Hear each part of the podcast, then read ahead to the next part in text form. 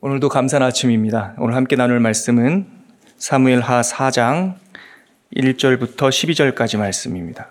사무엘 하 4장 1절부터 12절까지 말씀 우리 함께 읽겠습니다. 시작.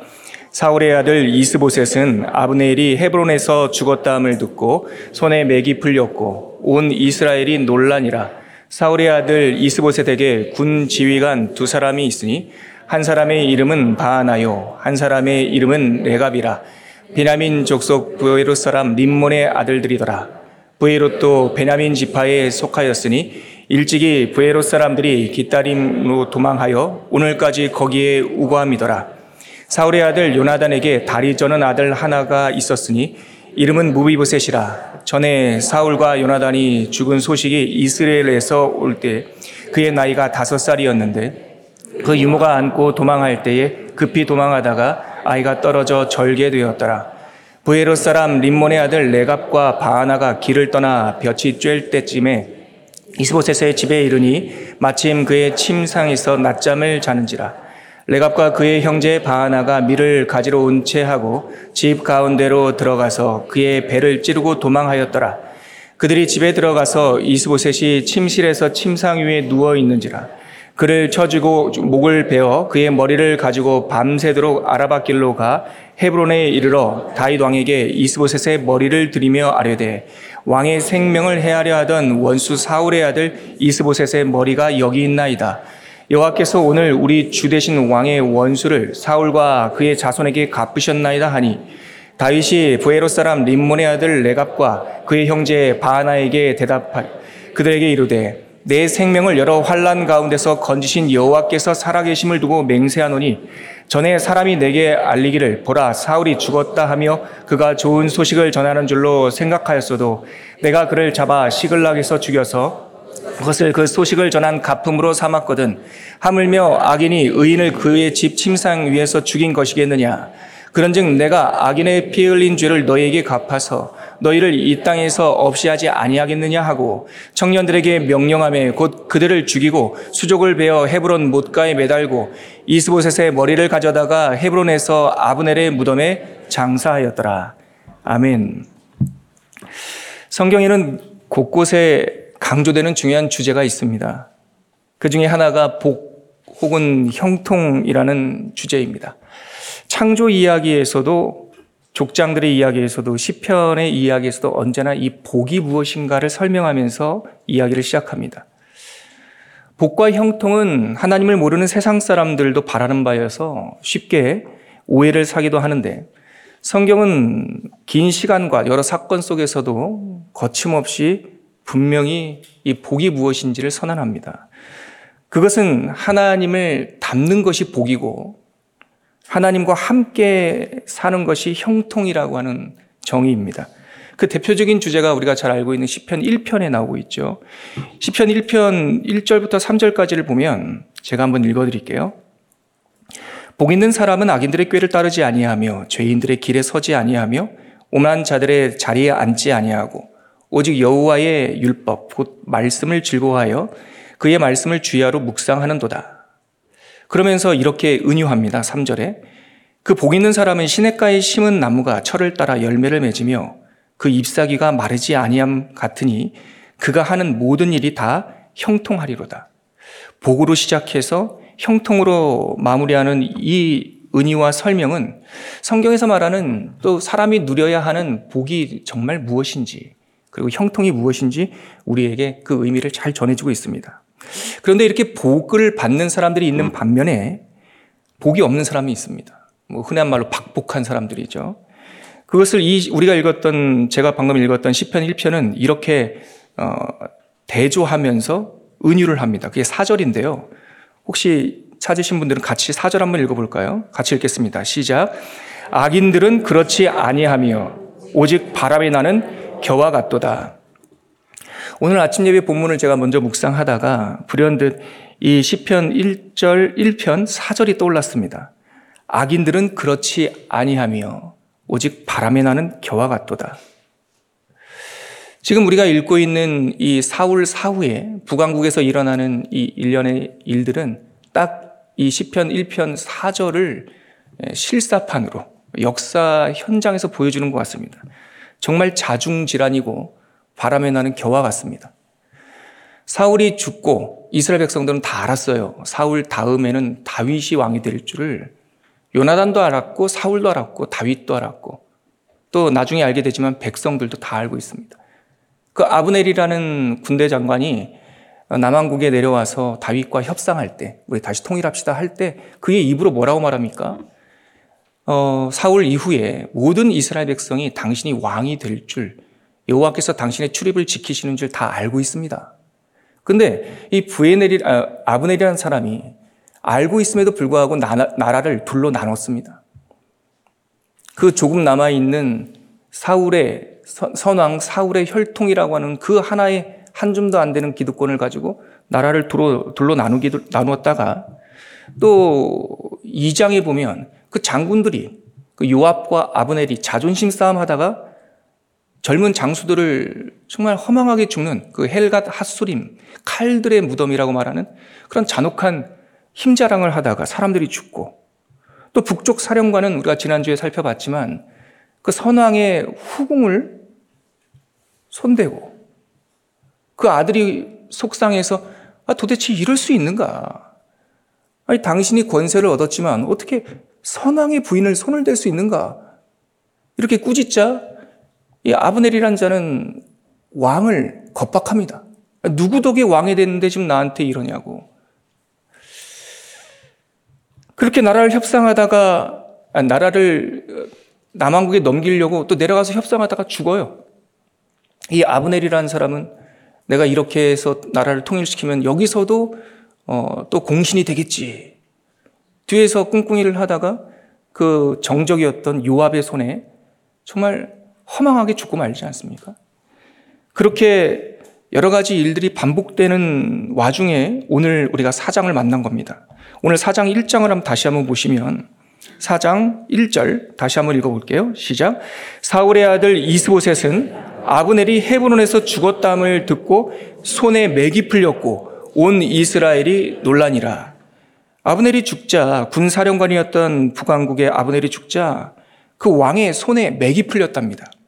그리고 이스라엘이 놀랐답니다. 이것은 한 사람 이스보셋에 대한, 대한 묘사라기보다 북왕국의 형편을 우리들에게 묘사하는 듯합니다.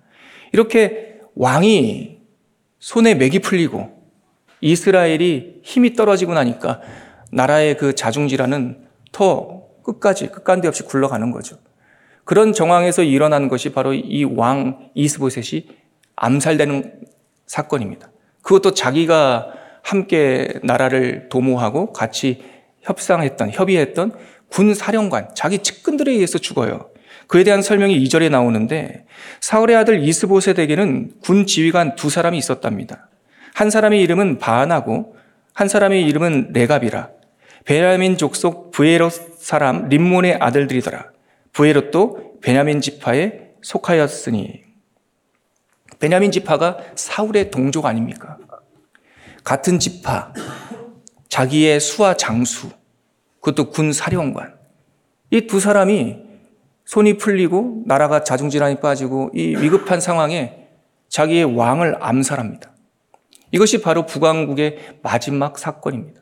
그 암살하는 장면을 한번 우리가 읽어볼까요? 어떻게 일이 진행되는지 5절부터 8절까지 있는데요. 좀 긴 본문이지만 다시 한 번만 더 읽어보겠습니다. 같이 읽겠습니다. 시작. 부에로 사람 림몬의 아들 레갑과 바하나가 길을 떠나 볕이 쬐을 때쯤에 이스보셋의 집에 이르니 마침 그가 침상에서 낮잠을 자는지라 레갑과 그의 형제 바하나가 밀을 가지런 채 하고 집 가운데로 들어가서 그의 배를 찌르고 도망하였더라. 그들이 집에 들어가니 이스보셋이 침실에서 침상 위에 누워 있는지라 그를 쳐 죽이고 목을 베어 그의 머리를 가지고 밤새도록 아라밭길로 가 헤브론에 이르러 다윗 왕에게 이스보셋의 머리를 들이며 아뢰되 왕의 생명을 해하려 하던 원수 사울의 아들 이스보셋의 머리가 여기 있나이다. 여호와께서 오늘 우리 주 대신 왕의 원수를 사울과 그의 자손에게 갚으셨나이다 하니 이거는 원한에 의한 사건도 아니고요. 특별히 큰 이익을 도모한 것도 아니고요. 그냥 이런 상황을 무도하다란 말로 한마디로 다 표현되는 거죠. 정말 무도하지 않습니까? 자기가 모시던 왕을 암살한 것도 모자라서 모자라서 그 주검을 해하고 그 수급을 가져다가 다윗에게 주고 그리고 첫 번째 만남에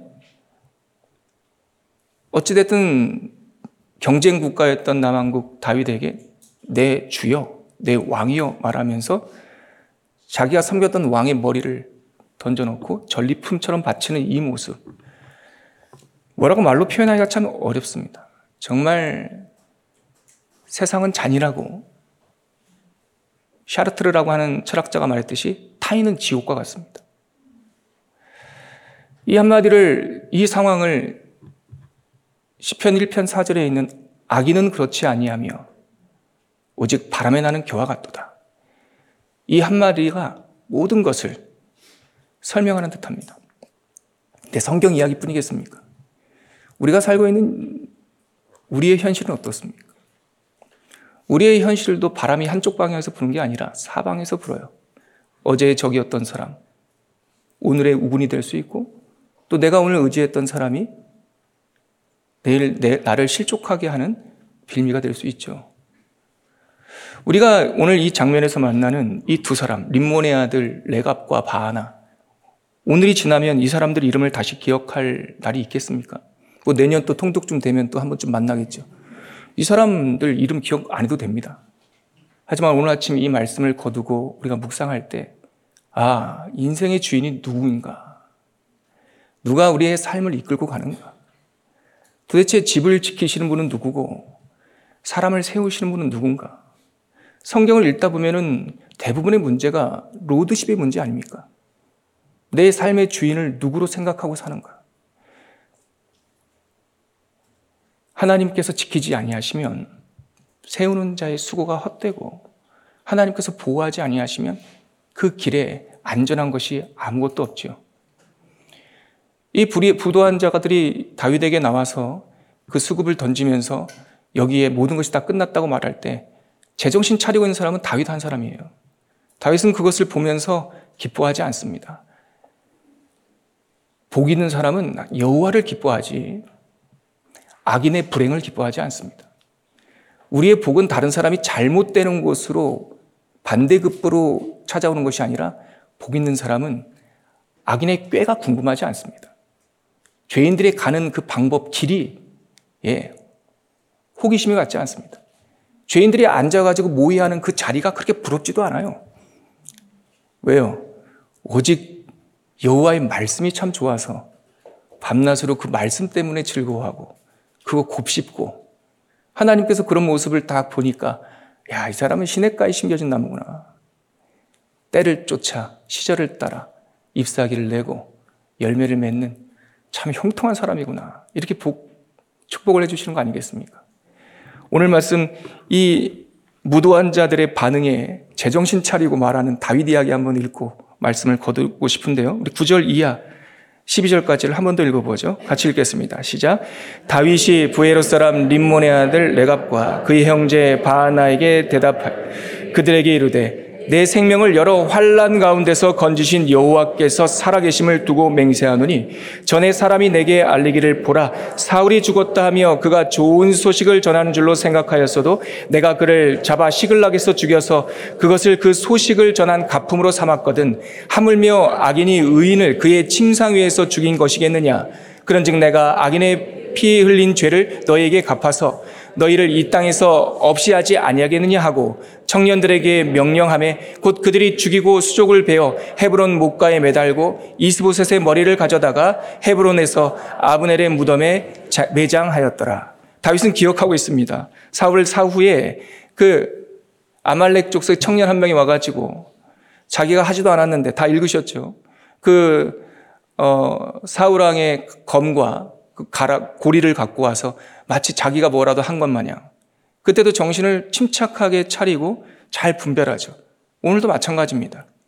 내가 그렇게 사울의 소식을 갖고 온 사람도 그 죽음에 대한 소식에 대한 죄가품으로 그에게 돌렸건을 하물며 의인을 침상에서 죽인 너희들이겠느냐 하면서 이 일을 마무리합니다. 그리고 훼손된 이스보셋의 그 부, 어, 신체를 아브넬과 함께 잘 장사 지내줘요. 다윗의 이 말 중에서 저희가 오늘 기억하면서 기도하고 싶은 하나의 기도 제목은 9절 후반부에 있는 내 생명을 여러 환란 가운데서 건지신 여호와 다윗은 정확하게 알고 있지 않습니까?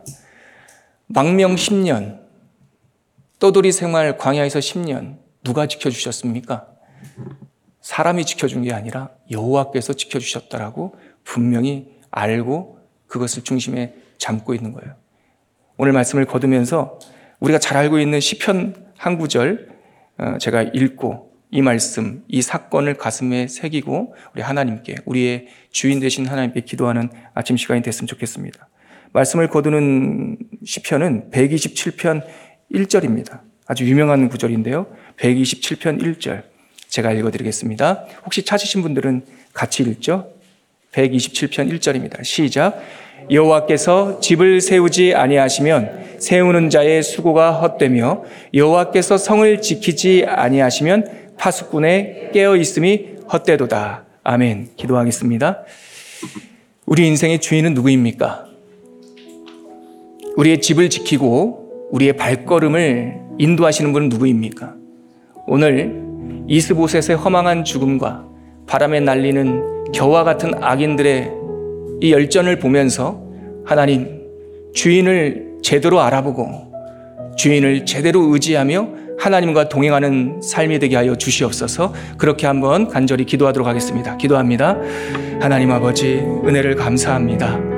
정말 악인들은 바람에 나는 겨와 같습니다.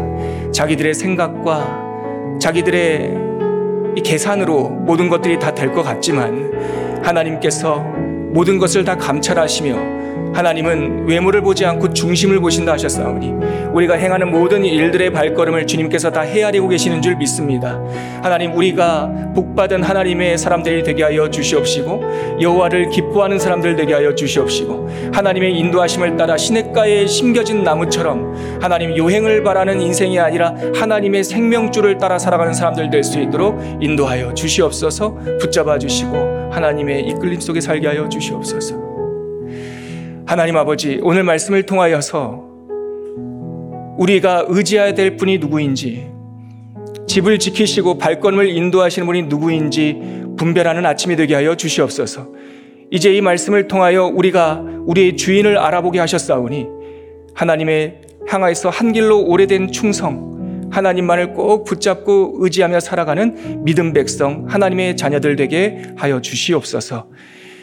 이제는 십자가 위에서 모든 생명의 길을 활짝 열어놓아 주신 우리 주 예수 그리스도의 은혜와 하나님 아버지의 흘러 넘치는 사랑하심과 성령 하나님의 늘 함께 하시며 우리의 마음을 꼭 붙잡아 주시는 그 충만하심이 오늘 악인들의 열전과 같은 북왕국의 마지막 장면을 보면서 하나님께서 우리를 지키시며 하나님께서 우리 집을 세우신다라고 하는 이 믿음의 고백 위에 늘 하나님만 의지하고 살겠다고 결단한 이 자리에 고개 숙인 당신의 귀한 백성들 머리머리 위에 지금부터 영원까지 함께 계시기를 간절히 축원하옵나이다. 아멘.